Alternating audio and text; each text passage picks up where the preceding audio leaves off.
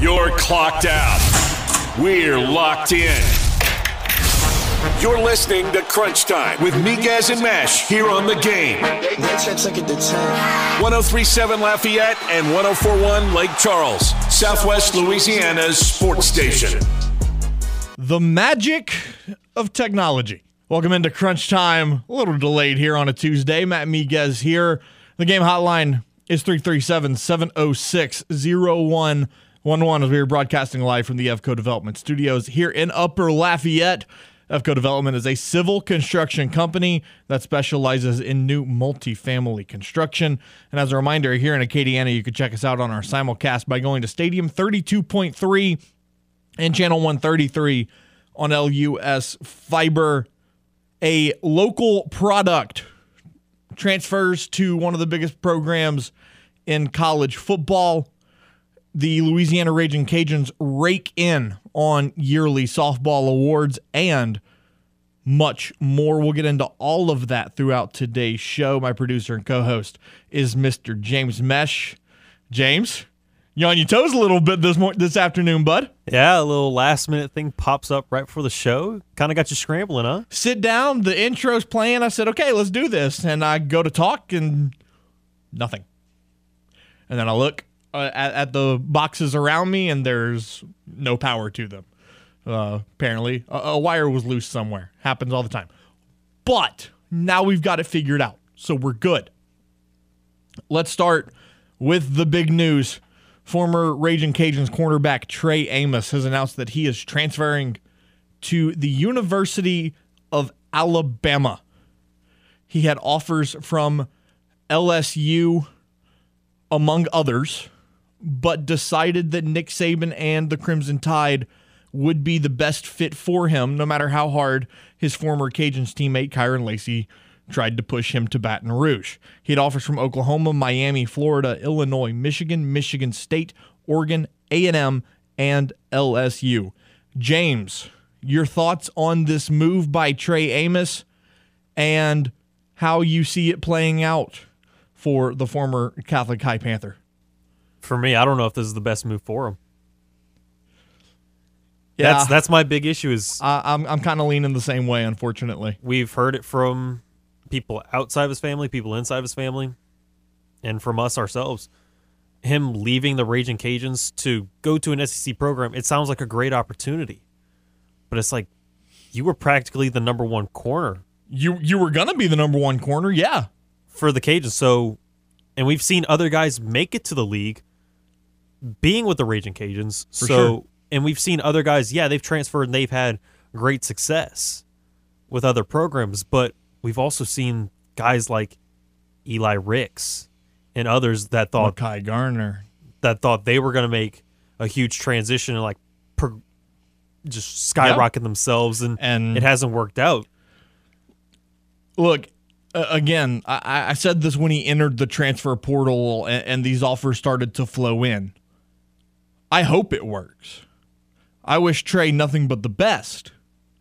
But from where I'm seeing it and from what I've seen in recent years with Eli Ricks and Mekhi Garner, like we just mentioned, grass may not always be greener.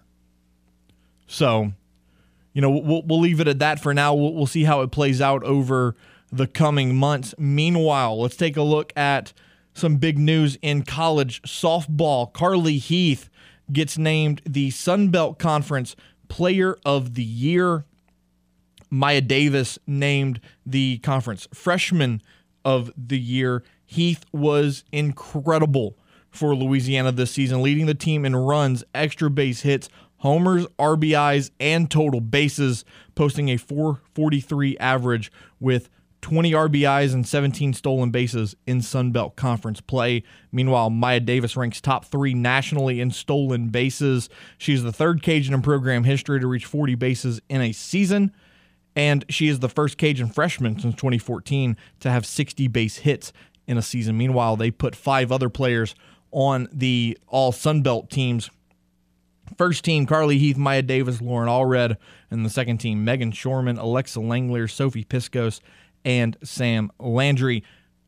In Lake Charles, McNeese, James, y- you thought seven was good. for how many players they put on a on a conference team. How about McNeese putting eight? Chloe Gomez, Alea Seneca, Whitney Tate, Reese Reyna, Riley Bovier, Aaron Ardoin, and Ashley Vallejo all making an all-Southland team. And then we go to the N B A playoffs.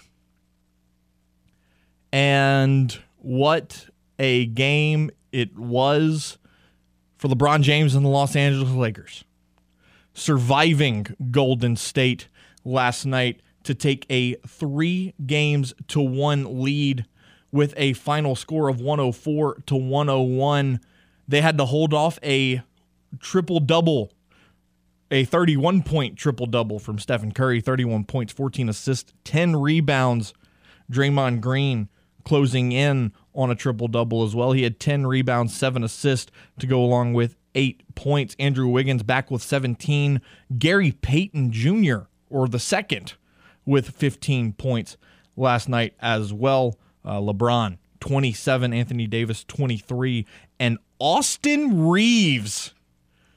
How many times are we going to talk about that young man? Austin Reeves with twenty-one. If he keeps up these performances, a whole lot more. Yeah, I mean, seven of fifteen shooting, three of six from downtown.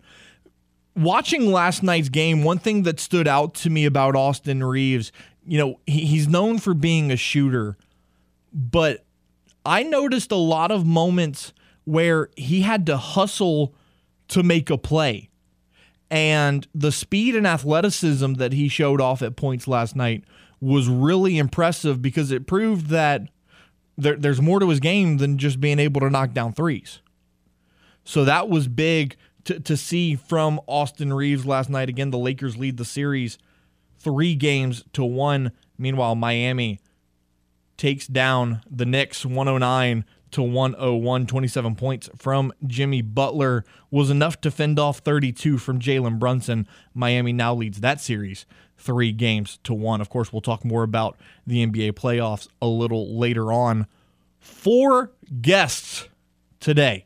Louisiana plays Louisiana Tech in Ruston tonight. Matt Bellinson will join us to preview things from the Bulldogs' perspective. Ross Jackson will join us at the top of hour number two. Every Tuesday we go to the moon. Brian Lalima will join us to talk about the Astros. And then right in the middle of the five o'clock hour at five fifteen, Nick Anderson, former Tulane linebacker and current member of the New Orleans Saints. He's going to join us, talk about his time at Tulane, and talk about rookie minicamp this week and what the New Orleans Saints will be getting if he earns a fifty-three man roster spot. All of that and much more coming up on Crunch Time today. Once again, the game hotline is three three seven, seven oh six, oh one one one. We'll take a timeout when we return. Hear from Jay Johnson and Jerry Glasgow about their teams on the diamond next. This is Crunch Time on the game. one oh three point seven Lafayette and one oh four point one Lake Charles, Southwest Louisiana's sports station. Your home for the L S U Tigers and Houston Astros. The S T M Cougars are headed to Sulphur for the Division two Select Semifinals, and you can listen to the action live here on the game. Pre-game begins at four forty-five, and first pitch is set for five tomorrow. Danny Jones will be on the call, and you can hear it right here on the game, one oh three point seven Lafayette and one oh four point one Lake Charles, Southwest Louisiana sports station. Got something to say to Miguez and Mesh? Hell yeah! It's easy. Just call the hotline by dialing three three seven, seven oh six, oh one one one. Now back to more Crunch Time with Miguez and Mesh here on the game. one oh three point seven Lafayette and one oh four point one Lake Charles, Southwest Louisiana's sports station. Welcome back to Crunch Time four twenty-two. Matt Miguez, James Mesh. The game hotline is three three seven, seven oh six, oh one one one. Fresh off of dropping two out of three to Auburn over the weekend, Jay Johnson and the number two ranked L S U baseball team headed to Thibodaux tonight to take on the Nichols Colonels. No, never mind. I'm I'm blanking on that. I am thinking of McNeese, who is playing Nichols this evening. When you, the Tigers are at home to play Northwestern State. My apologies. Jay Johnson met with the media earlier this week And going back to that Auburn series, L S U left twenty-eight runners on base. twenty-eight run opportunities left out on the base paths. And, and Jay Johnson talked about how that's just not acceptable. You know, yes and no. I think um, credit credit Auburn for sure. Um, you know, when you get guys on base, which we do, is one of the highest on base percentage teams in the country, you're going to leave more on. If you get a hit or two more on Saturday, it's a different game. And and again, like we were up, we were on base in the right spots in our order. And uh, again, you take somebody like Dylan for granted because he comes through ninety percent of the time. I mean, it wasn't until last week, I think, and it wasn't this weekend, he left the guy on third with less than two outs. He was literally one thousand percent at getting the guy in. I mean, that's amazing, you know, this deep into the season. And, um, yeah, we, we, we could be better and, and need to be better and have been better and, and will be better. We'll just go back to work on being tighter in our plan and not letting the situation get bigger than that plan as they've done time and time again. And, again, it's week eight, I think, if I'm counting right, in, in the league. Um, you know, I'll take our team with runners on base and runners in scoring position over anybody. six thirty first pitch tonight, pregame set for six, and you can catch it right here on The Game. Continuing the talk with Jay Johnson, though, you know, how have his players responded from the weekend in Auburn? Yeah, I mean, we just we, we talked very briefly after the game yesterday of, um, you know, just improvement, you know, and again, unless you're living this with them every day, like uh, this is something else, you know, this sport, this league, this time right now. And, and I specifically, I mean, baseball is difficult. Um, then you're looking at our league is, is really, really good. I mean, really, really good. That's the eleventh place team. That team is in first place or second place in any other league in the country right now. No question about that. So how they've handled the degree of difficulty in that, including winning a game on Friday on the road against that caliber team, high marks. So where do you go? You go with where do we need to improve and be better, and completely leave it at that. And like I said, I will, I will stand up for them as far as their motivation to be the best as much as any team that, that you possibly could. And so I'm, I'm looking forward to to them responding with, with their character this week. Jay Johnson also w- was asked, you know, when you look at a guy like Dylan Cruz and a pitcher like Paul Skeens, arguably the top two draft prospects in the M L B draft, how does that help with recruiting, knowing that you have two of the top prospects in the upcoming draft?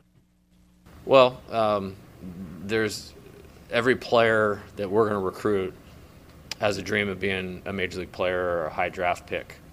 And, um, you know, I mean, I don't know that in two years' time you can have a better example of, of having the first college position player picked two years in a row and then having the first college pitcher picked. Like, you know, great players are coming here and great players are getting developed here. And um, for me, that's the that's the message of, you know, that coming to fruition the way that it has. And, uh, you know, I hope players are seeing it, you know, whether it's recruits, transfer portal guys, you know, high school, it does, doesn't matter. Um, and uh, it's really exciting. And, you know, whoever's up there in the draft, they're going to be very happy, you know, with both those guys.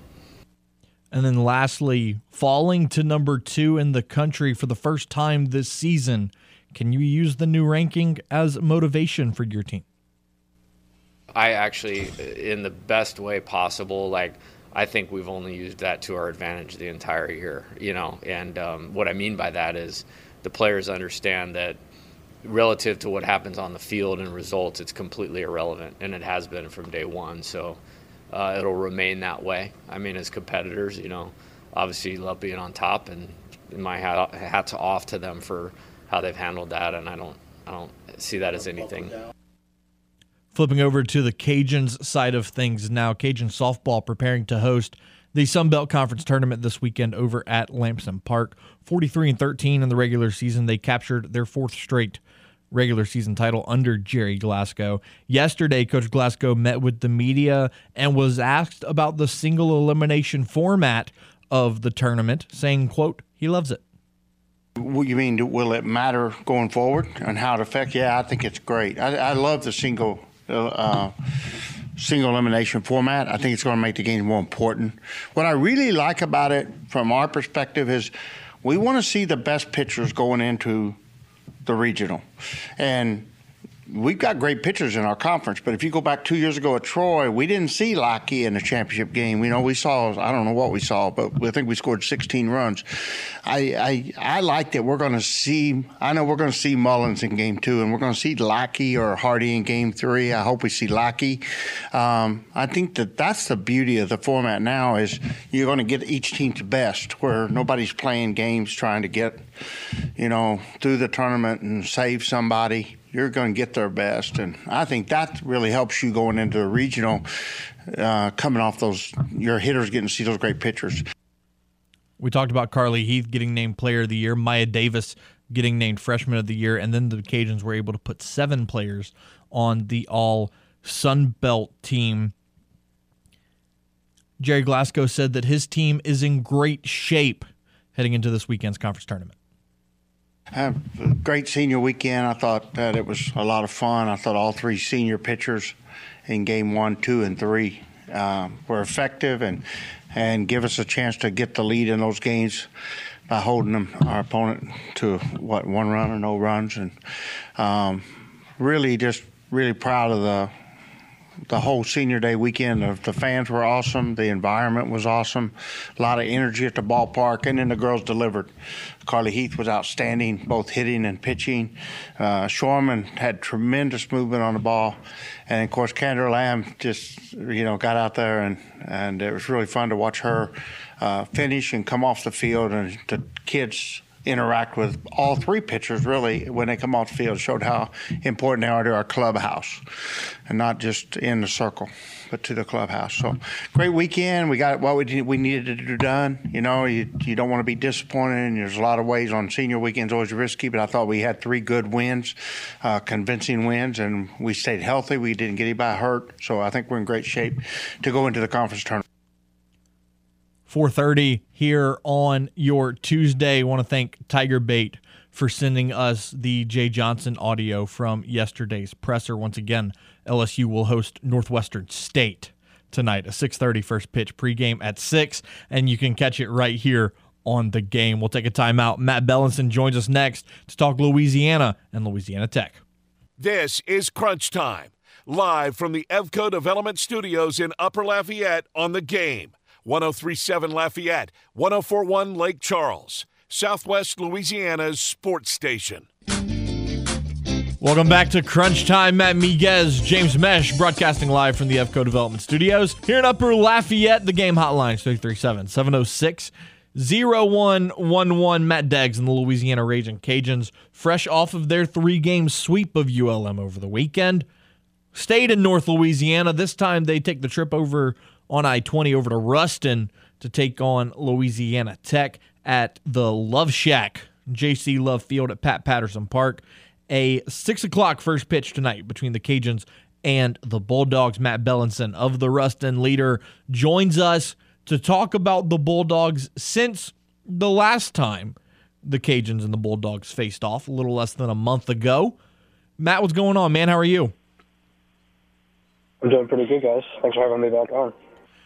So, since the Bulldogs and the Cajuns met on April eleventh, things have kind of been up and down for, for Louisiana Tech, but I feel like there's been more good than bad. You got a three-game sweep over F I U. You picked up a midweek win over Southern Miss.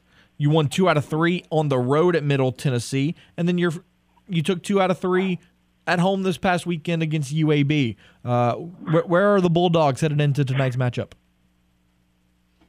Yeah, I think it's like you said. I think it's just been an up and down, you know, past couple of weeks, and really that's been their whole season if you look at it. You know, like you mentioned, even though it's positive that you got those series wins, you know, against Middle Tennessee and U A B, I mean, you're you're at this point in the season where you got to take care of the wins that are on the table for you. And while it's encouraging to know that the the Bulldogs are in a position where they can sweep or, or take care of business against U A B, and you got to sweep that team. I mean, they came in fifteen and thirty on the season. Um, And that's just kind of, I think, been the Bulldogs' just kind of M O this year is just when you feel like they're kind of turning the corner um, and kind of have some positive momentum, um, they can't seem to put it all together. And, you know, unfortunately, I think coming into tonight, I think the key is you got to kind of flush that Sunday loss away and make sure that it doesn't bottle over, you know, into this one. You know, that's been the Bulldogs' struggles this year. Um, is obviously, you know, they either lose a series or they lose a Sunday game, and then it kind of rolls over into the midweek matchups. Um, they're four and eight in midweeks this year. I feel like that's, you know, the many defining uh, attributes of this season, not being able to take care of the midweek games and, frankly, the games that you're supposed to win. Um, it's kind of defined this season, and, and while it is encouraging that they're starting to take some series, um, they're still not at the point where they want to be. Looking at the statistics so far this year, six players with twenty-five plus R B Is so far on the season. Talk about the offensive production from the Bulldogs, especially George Corona, Dalton Davis, and Philip Matulia. Yeah, absolutely. You know, even though the losses have been piling up for this group, Um, it has been encouraging to see that this lineup is kind of starting to turn into a lineup. You know, you mentioned George Corona, or you know, whether it's Dalton Davis, Ethan Bates, um, or Philip Matulia. You know, for large stretches of this season, it was really three or four guys that were just carrying this offense on their shoulders. Um, you know, pretty low home run numbers across the board for a lot of their you know contributors from a season ago. But that being said, guys like Logan McLeod, you know, Dalton Davis, Ethan Bates, you know, Brody Dross for a couple at-bats here and there, you know, they're starting to pick things up, and they're starting to make this a full lineup that you have to take advantage of and you have to kind of, you know, put down. Obviously, like you mentioned, George, um, he's had some pretty, you know, solid at-bats in these last couple of, you know, meetings. Um, but I would say for him, the challenge is making sure he's not striking out with runners on base. Um, he is he is an extra base threat, you know, with home run power and a lot of doubles this year. But for him, you know, just getting that timely hit with guys on, um, it actually hasn't come that, you know too often for the Bulldogs. You know, when he's up to bat. Um, but I think, like you mentioned, you know, guys like Ethan Bates, you know, getting his you know twelfth home run of the season over the weekend, um, along with you know nine saves on the mound too. I mean, he's just a really great two-way player for the Bulldogs. Um, and then, yeah, Dalton Davis, again, a, a nice guy that you can put at the top of your lineup who kind of sets the table for, you know, guys like Corona or Dross or McLeod. Um, and I think if you're Louisiana Tech, that has to be something that you hope continues because, unfortunately, this, the pitching staff is just it's, it, it continues to not be at the level where they need to be. And I think, you know, whether you might ask about it here in the next couple of minutes, but um, I mean that's what plagued them in this first matchup with U L L. I mean, you know, the Raging Cajuns didn't score outside of two innings. Um, other than that, I mean, they, the Bulldogs just could not put anyone on the mound you know, that could basically give their offense a chance um, and allow them, you know, a chance to win that game. So, for as encouraging as the offense has been, I think the story has been that the pitching staff, outside of Jonathan Fincher um, and Landon Tompkins, you know, you really don't know what you're going to get you know, on a given night. A ten to five victory for the Cajuns back on April eleventh at Rousseau Park. Matt Bellinson of the Ruston Leader joining us here on Crunch Time. Looking at the pitching matchup tonight, Matt, Alex, Spark, Alex Sparks is going to go for the Bulldogs, the six foot four, one eighty-five pound junior out of a meet, three and three on the season with a five point three three E R A. Talk to me about Alex Sparks and what the Cajuns could expect out of him on the bump tonight.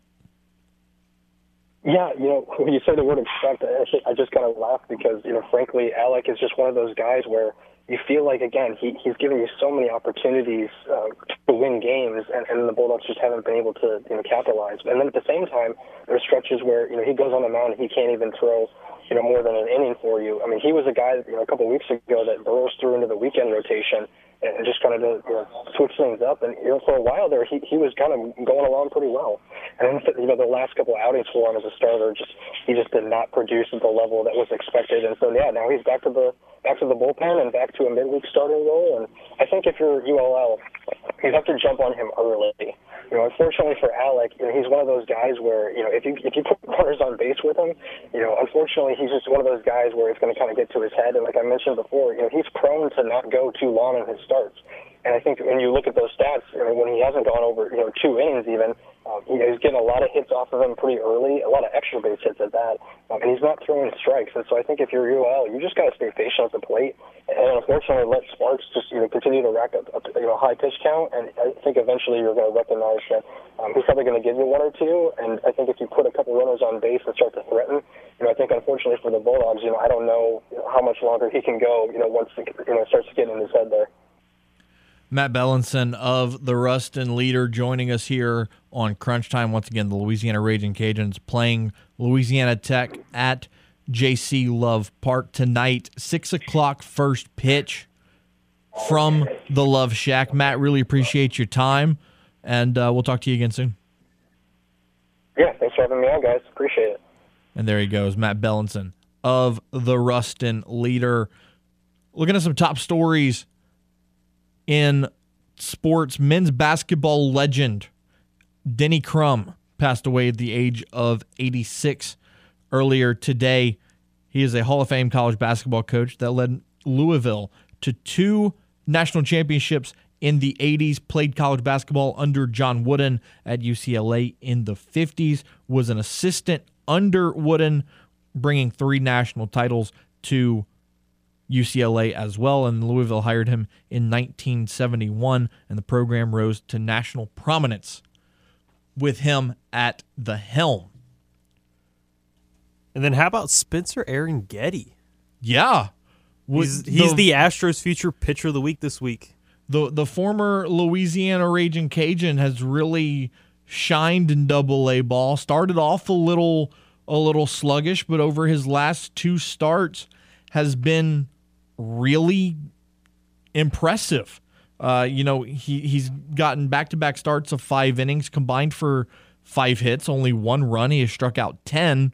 He's walked four. Uh, batters are only hitting one fifty-six against him in his last two starts so far in the month of May. Uh, once again, named the Astros Futures Pitcher of the Week. Astros Futures is a uh, prospect page for Astros fans. Again, ten innings pitched, ten strikeouts. Not bad numbers for, for Spencer Arrighetti. Speaking of Corpus Christi, how about Drew Gilbert? The former Tennessee Volunteer and current Astros top prospect was called up to double A last night for the Corpus Christi Hooks from Fayetteville. Gets called up from high A to double A. Just twenty-one games into the season. Now, we'll talk with Brian Lima about this a little later, but James, I- I've heard people say that Drew Gilbert's going to get fast-tracked through the minor league program, but twenty-one games. I was going to say, he's kind of fast-tracking right now, huh? That's quick. Right. Like, if he keeps up this pace, he could be a September call-up for the Astros. And he could have an Astros uniform for the playoffs, which is insane to think about. Which uh, you may have to go to if you keep getting injuries to these Astros oh players. Oh, God. Everywhere you look, somebody's getting hurt. I mean, Chaz is back, which is good. Brantley's supposed to be back later this week or next week, which Jose is good. Jose should be back Jose's, at some point soon. Jose's supposed to be back by the end of the month. But in, in terms of a pitching rotation, I mean, Luis Garcia's out. Jose Urquidy's out. Lance McCullers. McCullers still hasn't come back. I mean, everywhere you look, somebody's getting hurt. I'm not super impressed with the way Fromber's pitched to start the year. Maybe my expectations are too high after what he did last year, but his his numbers don't jump out at me early on. Hunter Brown has been great as a rookie. J P. France had a hell of a debut in Seattle. But how much longer can you depend on, not necessarily Hunter Brown, but it's looking at J P. France, how many times can you depend on a minor league guy that might not be ready for the big league level to step up and succeed for you like he did the other night in, in Seattle, going five scoreless innings? You need to figure out a way. Maybe bring in a veteran at the trade deadline. I don't know. I, I don't know what Dana Brown and the Astros are going to do, but your poll question of the day is, what concerns you most about the Astros? Uh, I'm going injuries in the pitching rotation because, look, position players, Jose Altuve may be important, but you've seen Mauricio Dubon step up in a big way. You need pitchers. You need reliable pitchers. You need dependable pitchers. You need good pitchers. Ask L S U from, from this past weekend in Auburn. Outside of Paul Skeens, it wasn't pretty. And and Ty Floyd. Ty Floyd was pretty good. But you need pitching to win games. And the more depleted this Astros bullpen becomes, the more worrisome that it's going to get. Because we, we joke about the Angels being the little M V Ps with Ohtani and Trout. Look, Trout didn't get a base hit last night, and you still lost. Everyone else on that starting lineup got at least a hit. One of the, one of their generational M V P talents did jack, and you still lost.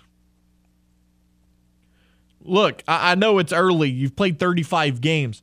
There's still one hundred thirty more to play. I, I get it. But at some point,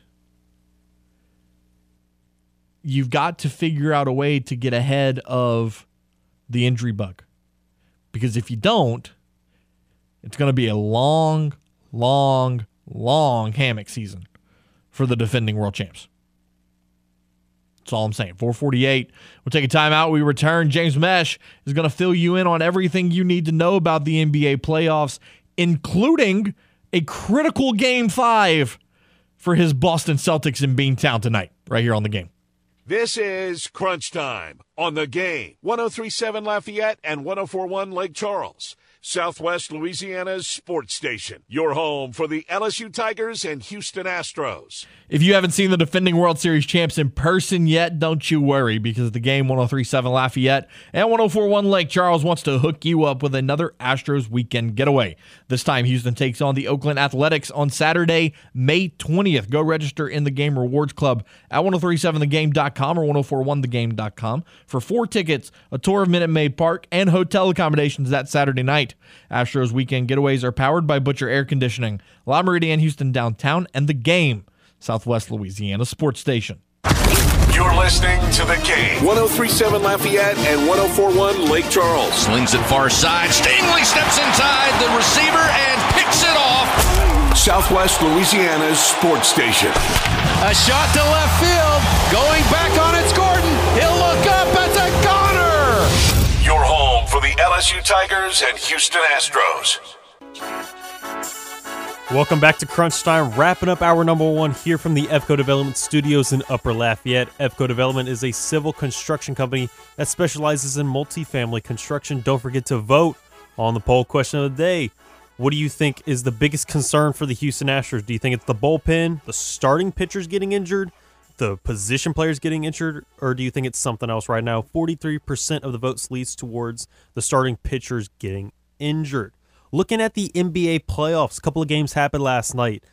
The Los Angeles Lakers now taking the three to one lead over the Golden State Warriors, one oh four one oh one.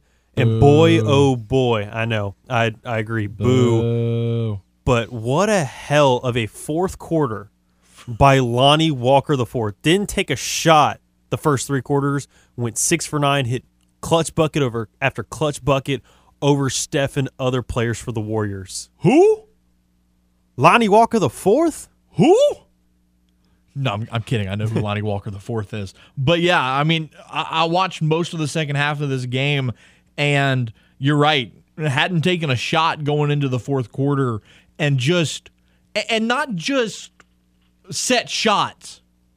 Like, he was pulling off some acrobatic. No, he was doing some I S O. It, it was it was incredible. It was some isolation plays. I mean, there was there was one play. He literally it, it he moved so quickly. I thought he caught the inbound pass midair and just went up for the shot immediately. But he pulled. He got the inbound pass, took maybe half a step, and, and pulled up from probably fifteen feet, and just drilled it. Like, net barely moved, hammered it home. Right. It was fantastic. And then there was another play where he had Curry stumbling. Yeah. And then he, he, he pulled he, up for the deep two. I was like, ooh. He, he he he did he did break Curry's ankles one time. He actually he actually did it twice, and the second time he missed the shot. Uh, but there was one where where he got the best of Curry and was able to hit the shot. But yeah, you know, one oh four to one oh one, close game last night. Lakers now up three one. And we, we talked about the, the Heat Knicks earlier. But, James, I want to get your take on tonight. Oh, tonight. Game five, Celtics Sixers. two two series. They're back in Boston. I'm not going to say you need a win, but a win would be very helpful, right, for Boston. Uh, what do you, what are your thoughts on tonight? It's tough because during the regular season, the Celtics were thirty-two and nine at home, so you felt pretty good about their chances, but they've already lost two games at home. They lost game five to the Hawks, and they had lost game one to the Sixers earlier in this series. So it's not really a guarantee that even though you're in the Garden, you're going to win it. It's not like the Golden State Warriors. But I'm looking at tonight, Jason Tatum, you got to have a faster start. You can't rely on the second half where you score twenty points because he only had two in the first half of game four. He needs to start off faster. I'm looking at it. Joe Mazzulla had talked about it. He said he should have called at least one of the timeouts because if you remember on that last play of game four when they just said, we're just going to play it out, and they were down one, you could have called one or both of your timeouts at that point instead Correct. Of just and coming up with a play. And Mazzulla said that postgame. He should have called the timeout. Right, because if you look at the Celtics offense, a lot of the time it's they just kind of make it up as they go along. They kind of read and react to how the opponent's defense is playing, and they just make a play based on that. Correct. They can have a certain set of like, hey, like if you see this, start moving.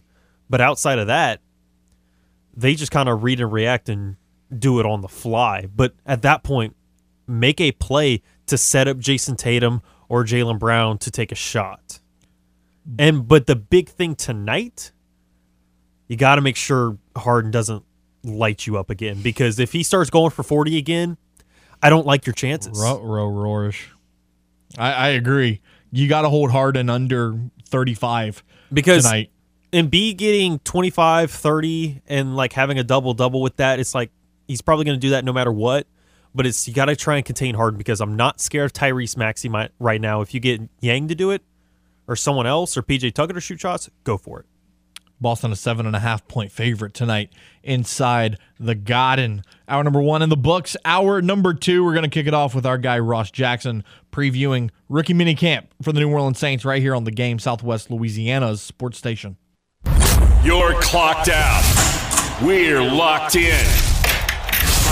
You're listening to Crunch Time with Miguez and Mash here on The Game. ten thirty-seven Lafayette and ten forty-one Lake Charles, Southwest Louisiana's sports station. Hour number two of Crunch Time is here on The Game, Southwest Louisiana's sports station. Matt Miguez, James Mash, The Game hotline is three three seven, seven oh six, oh one one one. We are broadcasting live from the E V C O Development Studios in Upper Lafayette. E V C O Development is a civil construction company that specializes in new multifamily construction.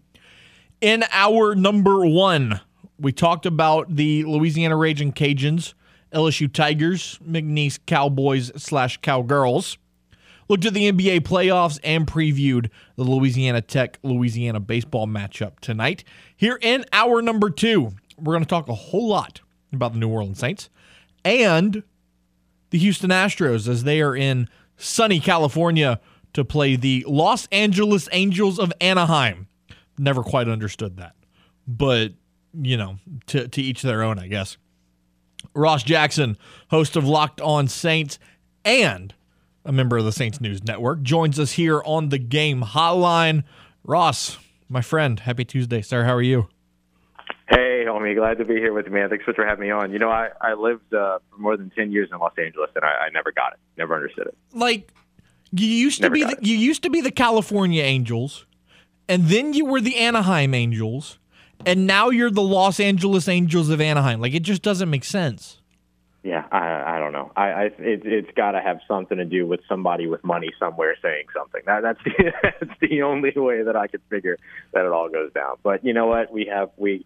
We have uh, more sensible, sensible topics than whatever that right. situation is. Absolutely. Rookie minicamp getting ready to get underway this weekend. O T As around the corner as well. Uh, you know, what are what are you expecting out of minicamp this weekend? Who are you expecting to really make a push at a roster spot?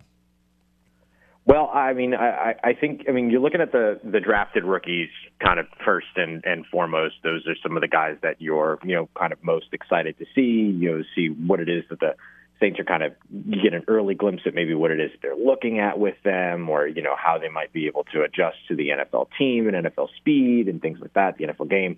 I think those are all things that you're looking forward to. So I think, you know, you start with the first round, second round guys. Uh, you know, Kendre Miller is a, a specifically interesting guy, too, as a third rounder, but considering the position that he plays and sort of the situation that the Saints are in at that position going into twenty twenty-three, that's obviously going to be very interesting.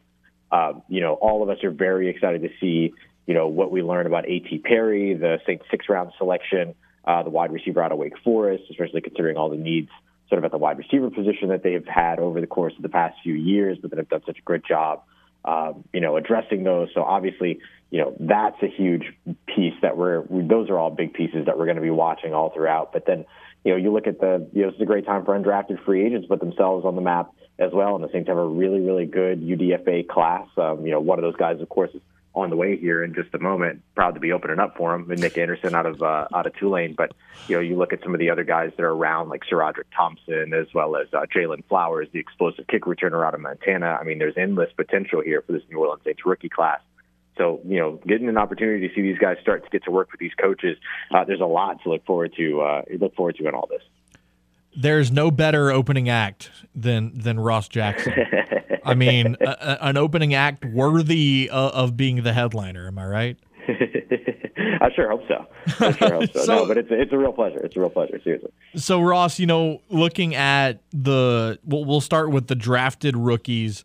The more that you've kind of broken down the draft class and looked at each guy individually, do you have one that you like maybe more than the rest?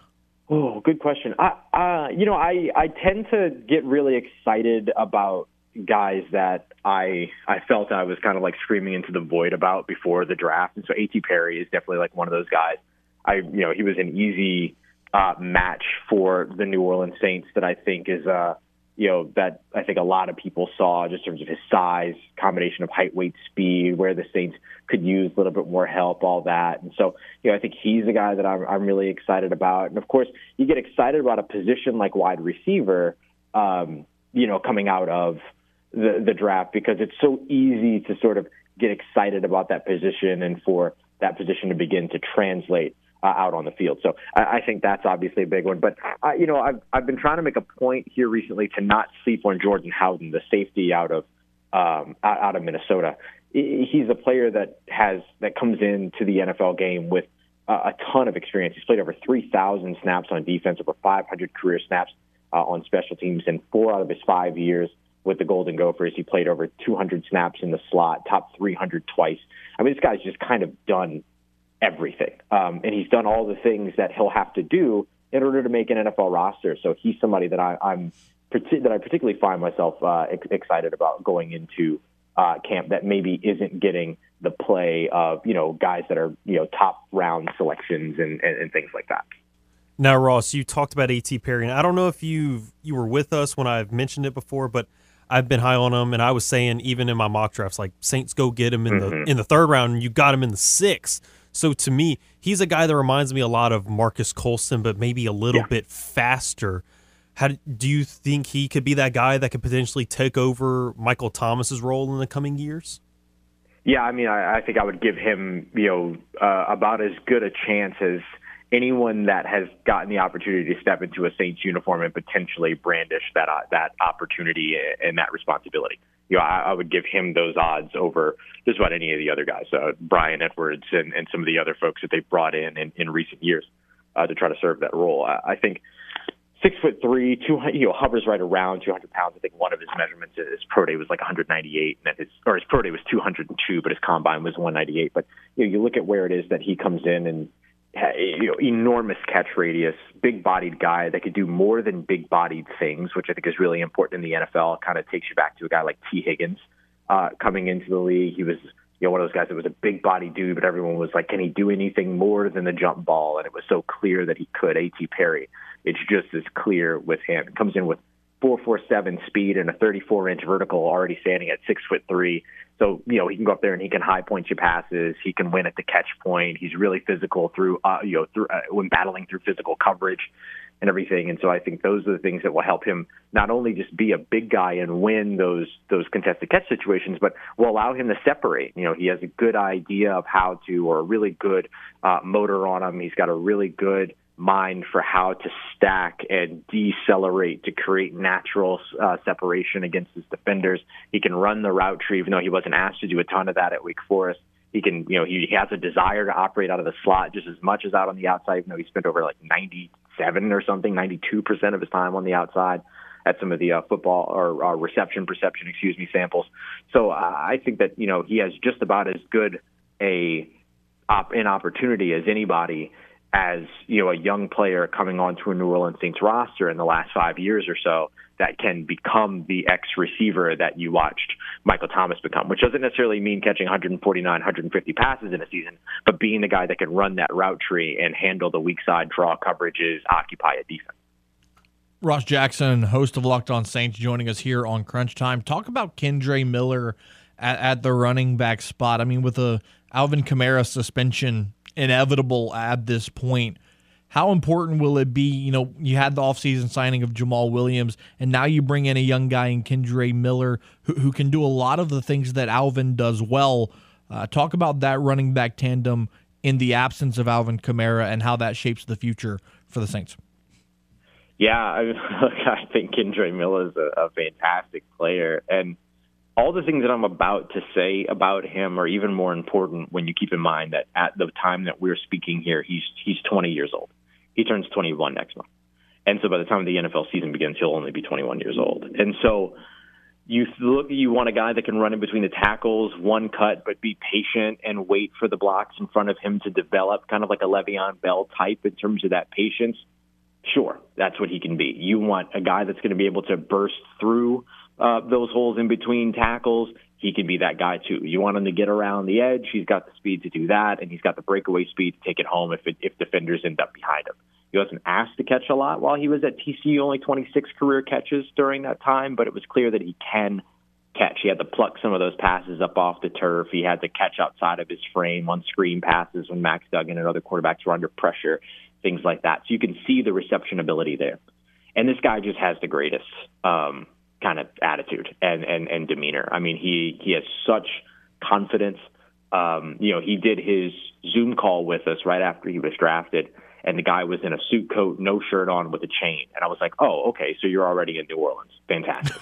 Like, it just it just makes perfect sense. You know what I mean? And so you, you, the Saints wanted a guy who's going to be versatile and be able to contribute in a bunch of different ways, and that's that's who Kendre Miller already is, and he's got a lot of development ahead of him, but he's got a lot of time to develop ahead of him as well. You think about Alvin Kamara, um, Jamal Williams, I think they'll be either be twenty-nine or almost twenty-nine at the time that the season starts, which means in three years when they're thirty-three years old, we're talking about Kendre Miller at twenty-four.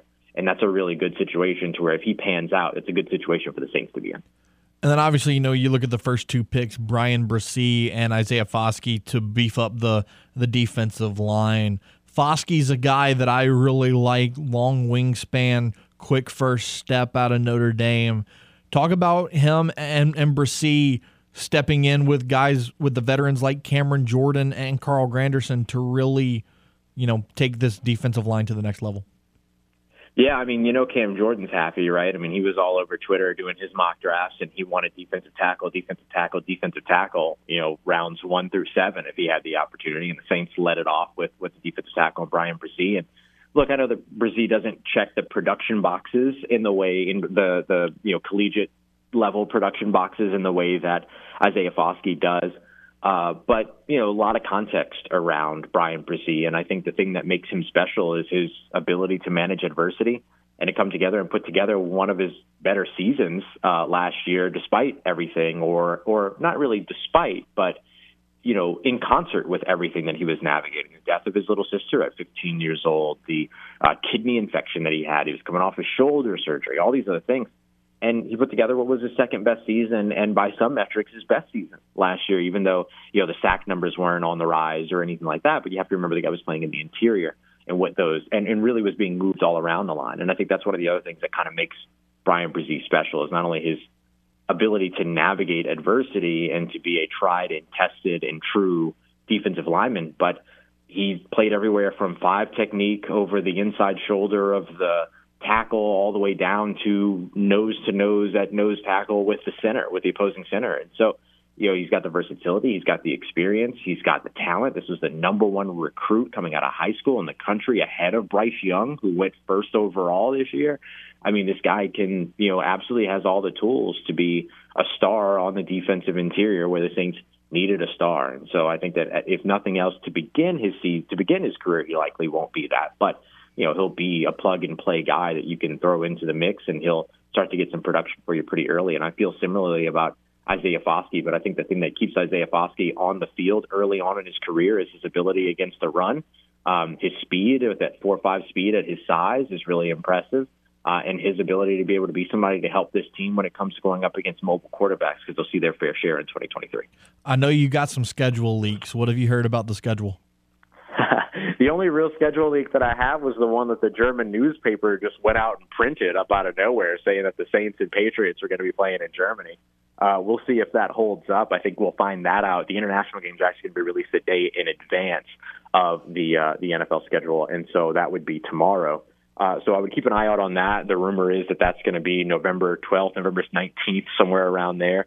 And if that's the case, that would mean that the Saints would go back-to-back international trips uh, in in you know on the N F L schedule, which has not happened very often. Um, which is but, brutal. You know, the Saints have been yeah, but the Saints have been you know wildly successful.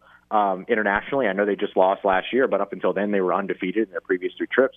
And so, uh, you know, I think a, a, a little trip to Germany to take on Tom, well, the, the non-Tom Brady New England Patriots, almost as the Tampa Bay Buccaneers out of nowhere, but the you know the the post-era uh, New England Patriots, uh, it's a good matchup for them uh, away from home and potentially away from their home country. We'll see if that that ends up being true and if they, they do end up traveling to Germany. But um, hey, look, I'm up for a, I'm up for a trip to Germany. That's, right. that's fine for me.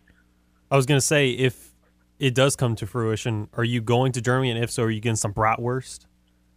Uh, I, I, yes. Uh, yeah. Why not? I mean, I'll, you know, you, you only live once, right? So might as well go. I mean, not that that would be my first time having bratwurst, but it'd be my first time having bratwurst in where Germany. Bratwurst o- was invented. Authentic bratwurst, bratwurst was invented? Right. Sounds like it. So I don't know. I, I'm, I would be excited about it. I've always wanted to go to Germany. I, for whatever reason, wasted like three years of my high, three of my high school years learning German instead of Spanish. I remember none of it, uh, but you know maybe some of it will will come back when I get over there if that's all, where we end up this season. All I can tell you is Guten Morgen.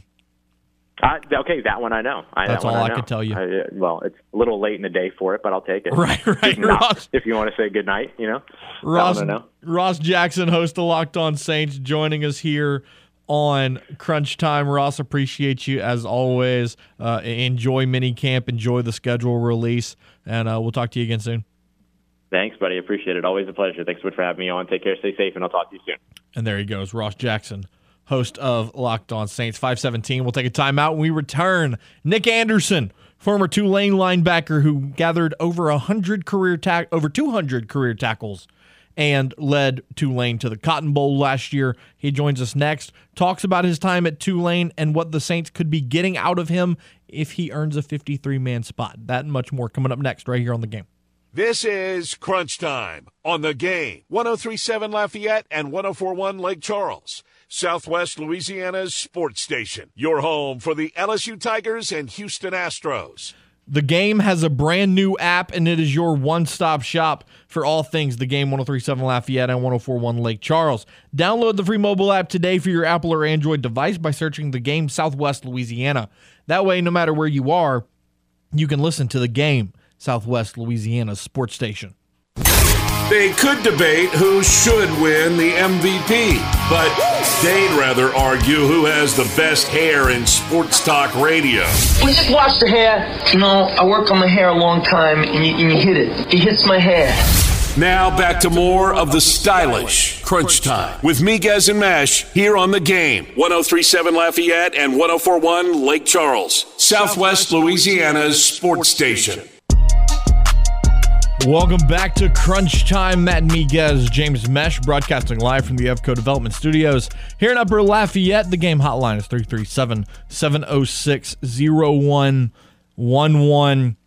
Saints mini camp, rookie mini camp, that is, right around the corner. Prime opportunity for players to prove that they earned one of the fifty-three spots on an N F L roster. And joining us now on the game hotline is an undrafted free agent out of Tulane University. He's a linebacker from Vicksburg, Mississippi, Mister Nick Anderson. Nick, what's going on, man? How are you? Nothing much, man. I'm doing well, man. Thanks for having me. So let, let's start. Let's go back to to high school. You know, you, you were talk talk about your recruiting process, you know, in, in Vicksburg. And, you know, what kind of drew you to Tulane after spending just one semester at uh, at Jones County Community at junior college? Yes, sir. So um, in high school, my senior year, I didn't really receive um, any F B S offers. I had a lot of F C S offers from smaller Division One programs. But, you know, growing up in Mississippi, you know, you grow up watching Ole Miss, Mississippi State, L S U, Alabama, because there's big-time S E C country. And so I always had that dream of playing big-time Division One level football. You know, no knocks to the teams that offer me opportunities coming out of high school on the F C S level, but my dream was to play on the F B S level and play at the highest, le- highest level of college football.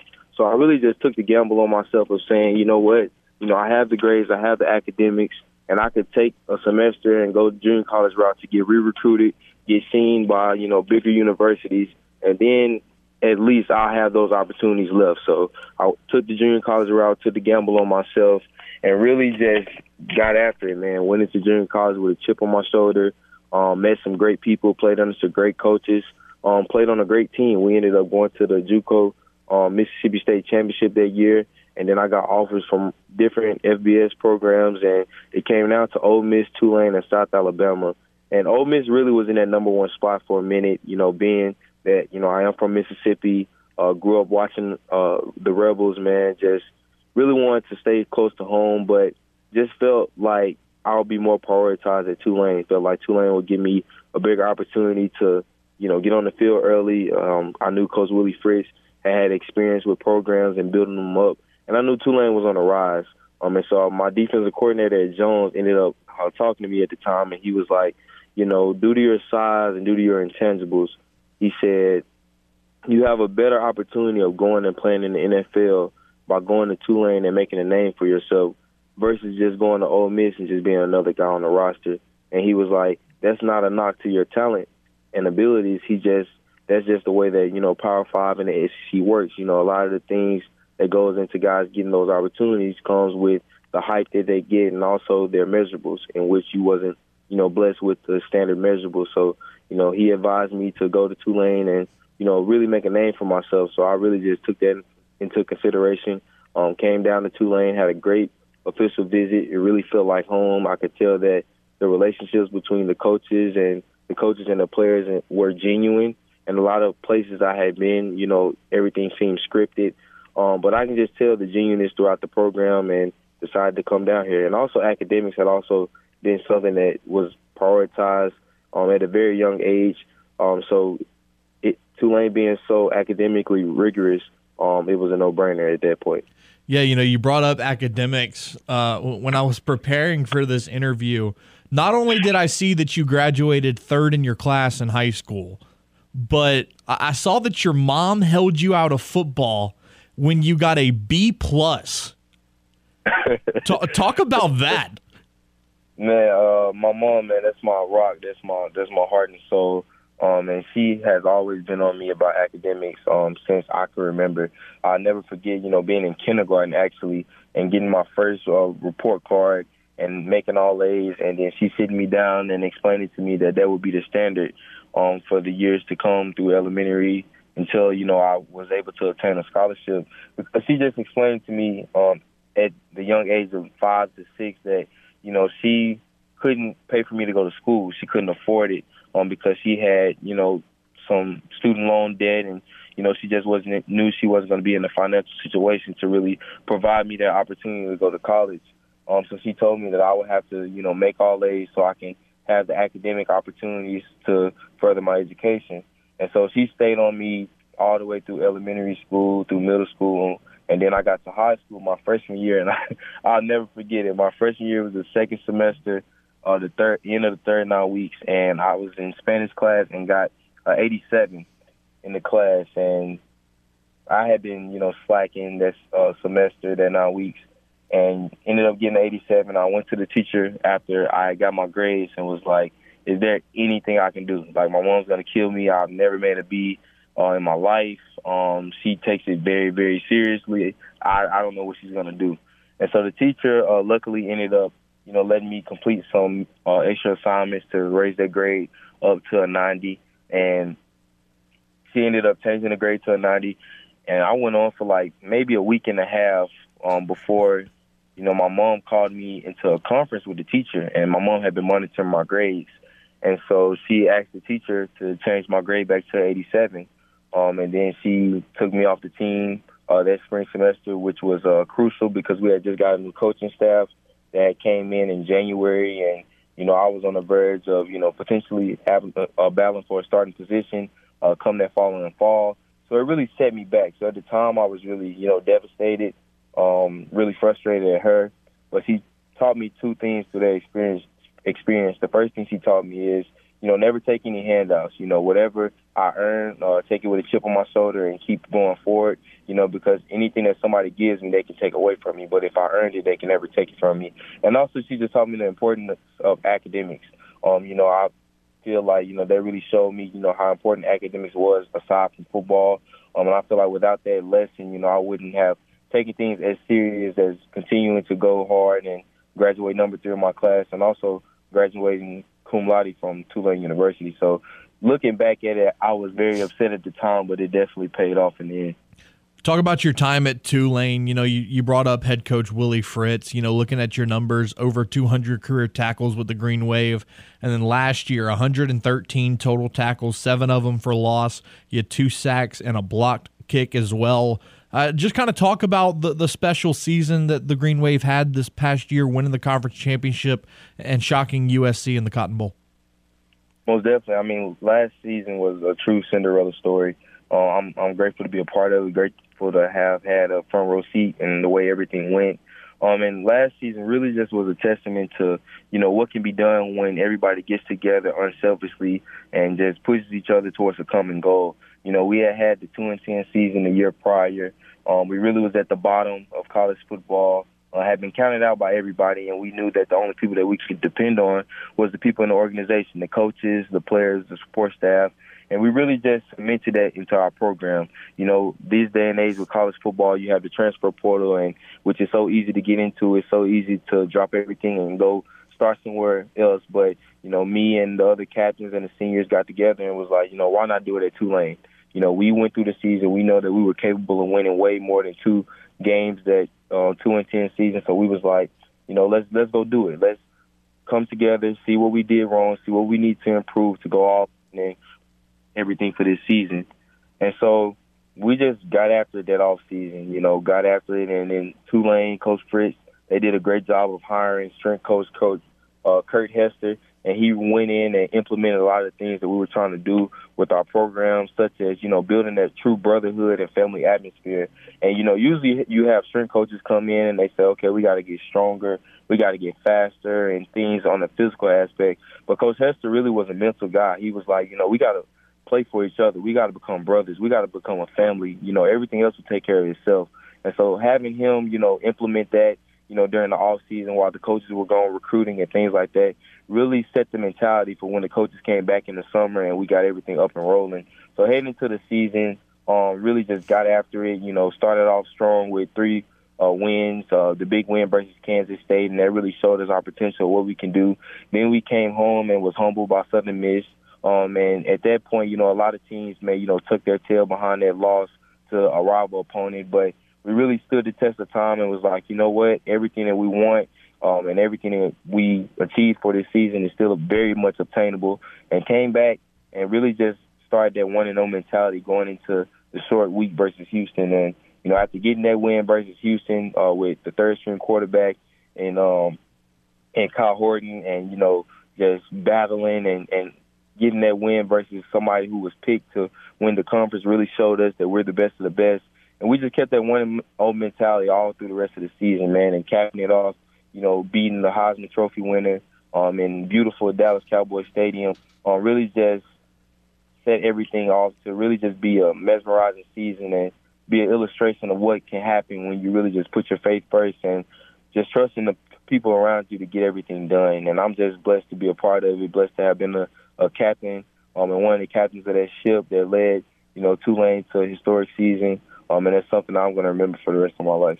Greatest turnaround in F B S history. Chatting with Nick Anderson, Saints linebacker, here on Crunch Time. So rookie minicamp coming up. You get to stay in New Orleans and, and have an opportunity to, to make the Saints roster. What does that mean to you to, to not have to pack up and move again? And, uh, you know, you know that underdog mentality that you have headed into minicamp? Oh, most definitely. And, I'm, I mean, that's a true blessing within itself, having the opportunity to stay in a city that I've lived in for the past four years and, you know, a city that I've been adjusted to um, and not have to deal with the distractions of uh, packing up and moving and worrying about how I'm going to get my stuff from here to there and staying in different hotels and things like that. And it also played a major role in me deciding to, you know, stay here in New Orleans with the Saints because I'm comfortable here. I feel like, you know, it's a situation where I don't have to worry about those distractions. I can put all my focus in doing what I got to do to make the fifty-three man roster. Um, and just like you said, with that chip on my shoulder, my path has never been straight. Um, you know, I, we just spoke earlier about my JUCO route. Um, and also when I first got to Tulane, I didn't, you know, come to Tulane automatically being a starter, had to work my way up. So I feel like, you know, me being an undrafted free agent is just another, you know, chapter to my story of just somebody who's determined to work hard to prove that he belongs, to prove that he has what it takes to be the best. And I'm just looking forward to it, looking forward to, you know, getting out there and competing this weekend. Um, competing during O T As and, you know, just the whole process of this off season going into the season in the fall. To piggyback off of that, Nick, you know, you, you talked about the mentality and what you're looking forward to in, in minicamp. What kind of player would the Saints be getting if you earned a fifty-three man roster spot? They're getting uh, not only a player that can benefit them uh, on the field, but also off the field. They're getting a high character player, an intelligent player, um, somebody that is really a team player. You know, that was one of the things that we really expressed at Tulane is the fact of putting the team before yourself and the fact that, you know, team success always brings individual success. So they're getting somebody that's going to do anything he can to help the team win, whether that's, you know, being on special teams, whether that's giving a good look in practice, um, whether that's playing different roles on defense, offense, whatever is needed from the team, they're going to get out of me. And they're also getting somebody that knows what it's like to win, knows the drive and the passion behind winning, um, knows what it's like to lose, and knows that, you know, that's something that I don't want to experience because I experienced ten uh, losses in twenty twenty-one. Um, but just somebody that's going to come in every day, uh, keep his nose clean, work hard, and also just be a leader for other guys in the locker room and be that locker room guy to keep the team chemistry going. And, you know, just off the field, just be a community guy, somebody that genuinely loves the city of New Orleans, loves the people of New Orleans, has really embraced the city and just love every aspect of it, and somebody that just wants to come in and make the program better. Nick Anderson, former Tulane Green Wave linebacker and current New Orleans Saints linebacker, joining us here on Crunch Time. Nick, appreciate your time, and uh, best of luck in minicamp. No problem. Thank you for having me. And there he goes, Nick Anderson, linebacker for the New Orleans Saints. We'll take a timeout and bring you more Crunch Time right after this. This is Crunch Time on The Game, ten thirty-seven Lafayette and ten forty-one Lake Charles, Southwest Louisiana's sports station. Your home for the L S U Tigers and Houston Astros. A recent survey discovered that Game listeners prefer our station over watching a mandated webinar at work. Well, thank you, everyone, for coming to this exciting meeting today to discuss... Take that, productivity in the workplace. This is The Game, ten thirty-seven Lafayette and ten forty-one Lake Charles, Southwest Louisiana's sports station. Welcome back to Crunch Time, five forty, Matt Mekhi, James Mesh. The Game hotline is three three seven, seven oh six, oh one one one. We tried to get Brian Lalima to join us for To the Moon, but nobody's home. Have no fear. James Mesh and I can talk about the Houston Astros. We, we are capable of doing so. Looking at the Houston Astros, seventeen and eighteen on the season, they are currently third in the A L West, are tied for third, four and a half games out of the lead. They're tied with Seattle currently. They dropped a game six to four last night to the Los Angeles Angels. They play the Angels again tonight with an eight thirty-eight First pitch, Framber Valdez will be on the mound for the Astros. two and four on the season with a two point six oh E R A. He's pitched forty-five innings, forty-five strikeouts, and ten walks. He's given up four homers. On the other side, for the L A Angels, is the man, the myth, the legend, known as Shohei Ohtani. four and oh on the season with a two point five oh, two point five four E R A, thirty-nine innings, fifty-nine strikeouts, eighteen walks, and he's given up four home runs as well. Your batting lineup for the Astros: Dubon, Bregman, Alvarez, Abreu, Tucker, Pena, Jolks, Myers, Maldonado. And the lineup is currently unavailable for the Los Angeles Angels. James, looking at the Astros, though, Yordan Alvarez hitting two eighty-three, seven homers, thirty-two R B Is. Mauricio Dubon has a two eighty-six average on the season. How badly, in your opinion, do you think that they're missing guys like Jose Altuve and Michael Brantley, even now that Chaz McCormick ha- has returned to the team but not in the lineup tonight? I don't consider it necessarily desperate because you've had guys step up. But if they want to take this offense to another level, because they've had plenty of guys that have gotten hits, but they haven't been able to drive enough of them in.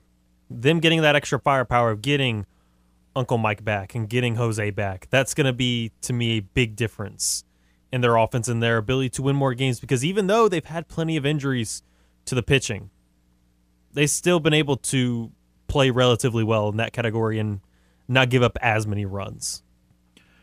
You know, one thing that's going to be interesting is when Jose Altuve does come back from injury, how do the Astros balance that? Because with the way Mauricio Dubon's been swinging the bat, you want to keep him in the lineup. He's a good defender as well, but you can't really take out Jeremy Pena and move him over to shortstop. You can't really take out, I mean, I guess you could do what you did last year and have Dubon play center field, but then that takes out Chaz McCormick and Jake Myers.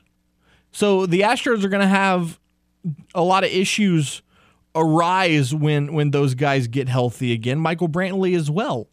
I mean, he moves to left field more than likely, and, and Yordan just becomes the full-time D H once again. But you've got, you're, you're going to run into an issue when everybody gets healthy that you're going to have too much talent and just not enough spots on the field.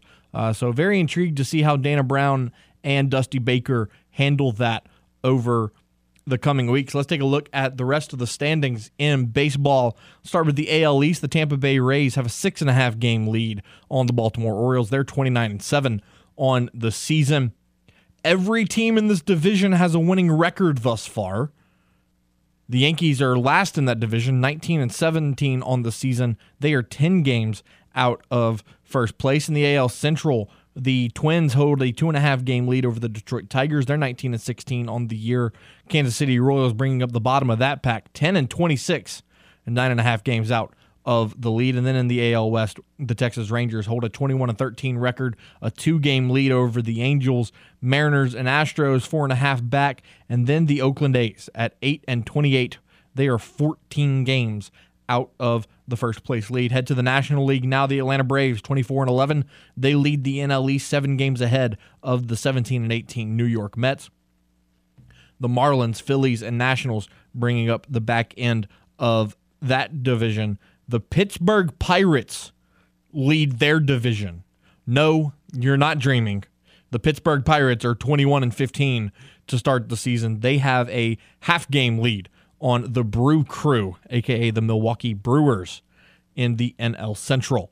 So you're telling me I heard that correctly? You did. The Pittsburgh Pirates. The Pittsburgh Pirates are leading the N L Central? Who were projected to select number one overall and draft Dylan Cruz, are leading the N L Central.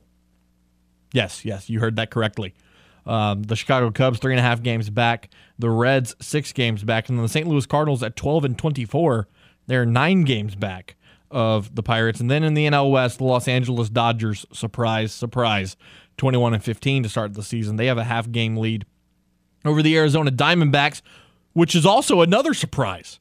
The Arizona Diamondbacks are in second place.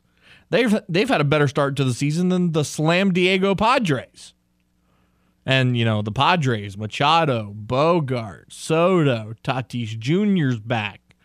They're they're supposed to be the star-studded lineup of the major leagues.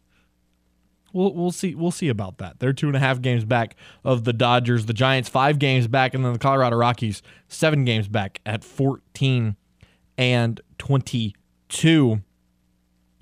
The Major League Collective Bargaining Agreement was finalized today through the twenty twenty-six season. This year's agreement took nearly twice as long to finalize. Uh, ninety-nine day holdout for this deal to get done. The deal expires on December first of two thousand twenty-six, and it is a four hundred twenty-six page document. Who is reading four hundred twenty-six pages of a legal document? I'm glad that's not my job, because that just doesn't even sound remotely entertaining. In the M L B, top of the third, Guardians lead the Tigers one to nothing. Bottom of the first, Rays lead the Orioles one to nothing. Bottom of the first, two games. Colorado and Pittsburgh are tied at zero. Mets and Reds tied at zero in the first as well. And then in the top of the first, Toronto and Philly knotted at zero as well. Real quickly, the N H L playoffs tonight. Hurricanes, Devils, game four. Car- Carolina looking to take a three one lead in that series. And then at eight thirty, the Stars and the Kraken from Climate Pledge Arena in Seattle. Seattle looking to take a three to one advantage over the Dallas Stars. Last night, the Chicago Blackhawks won the N H L draft lottery, which ninety-nine percent of people believe is the sweepstakes for Phenom center Kyle Bedard. The Blackhawks last selected first overall in two thousand seven when they took Patrick Kane. Chicago had the third best odds to win that number one overall pick at eleven point five percent. The first seven or eight or so picks went exactly according to the odds, which means that my Washington Capitals are picking number eight in this year's N H L draft. But, you know, I, I was I was a little aggravated about it at first, James. But then when I looked at the history and thought, man, you know, it's been a while since the Capitals have drafted somebody in the top ten. Well, it had been since two thousand seven. So number eight doesn't sound too bad. I'll take any form of a top ten pick at this point. So the N H L draft coming up very shortly here in the coming weeks. Again, Connor Bedard seems more than likely headed to the madhouse on Madison. We'll take a timeout here. five forty-nine, we'll come back. We'll wrap up today's show and get you set for L S U baseball right here on The Game. This is Crunch Time on The Game. one oh three point seven Lafayette and one oh four point one Lake Charles, Southwest Louisiana's sports station. Your home for the L S U Tigers and Houston Astros. Are you tired of your boring man cave? Well, if you are, The Game, one oh three point seven Lafayette and one oh four point one Lake Charles wants to hook you up with the ultimate man cave makeover built by Lafayette Marble and Granite. Sign up today in the clubhouse at ten thirty-seven the game dot com or ten forty-one the game dot com for a chance to win a new recliner from Board and Loss Furniture, flat screen T V from A V I, and more. It's the ultimate man cave makeover powered by Lafayette Marble and Granite and The Game, Southwest Louisiana sports station. From the Louisiana Ragin' Cajuns to the latest with the New Orleans Saints and Pelicans, Miguez and Mesh cover it all. I'm not worried. Uh, I think it's something that I can get under control.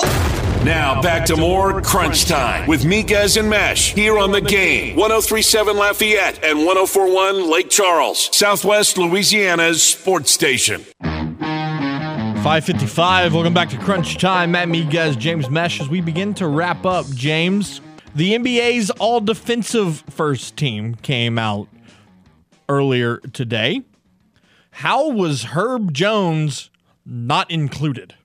Now, I'm not saying that he needed to be included particularly on the first team, but it felt like he deserved to be at least in one of the teams, whether it was the second or the third team. He wasn't anywhere, which is incredibly surprising. Jaren Jackson Junior, who was named the N B A's Defensive Player of the Year last month, Of course, he's going to be on the first team. On the first team, all well defensive, deserved. Along with Brooke Lopez, Evan Mobley, Drew Holiday, and Bulls guard Alex Caruso.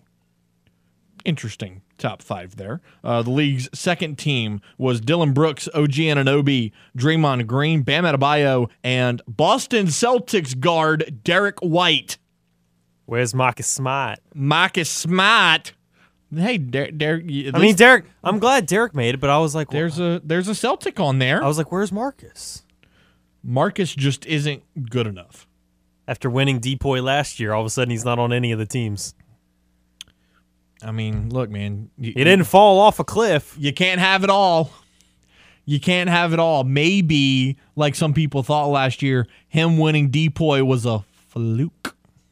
Wrong. Ooh. Juicy. Those are fighting words right there, ain't they? I have my fist ready. Right, I bet you I bet you you do. I bet you do. Celtics playing tonight at six thirty. The nightcap, Boston, uh, Phoenix and Denver at nine o'clock.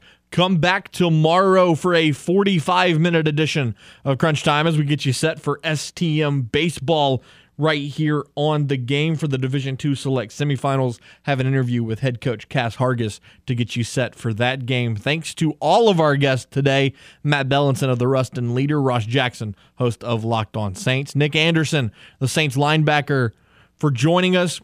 Once again, forty-five minute edition of Crunch Time tomorrow, four to four forty-five right here on The Game. For James Mesh, I'm Matt Miguez. Be safe, be well, hug your mom and them. Let's send it out now to Alex Box Stadium and the voice of the Fighting Tigers of L S U, Mister Chris Blair.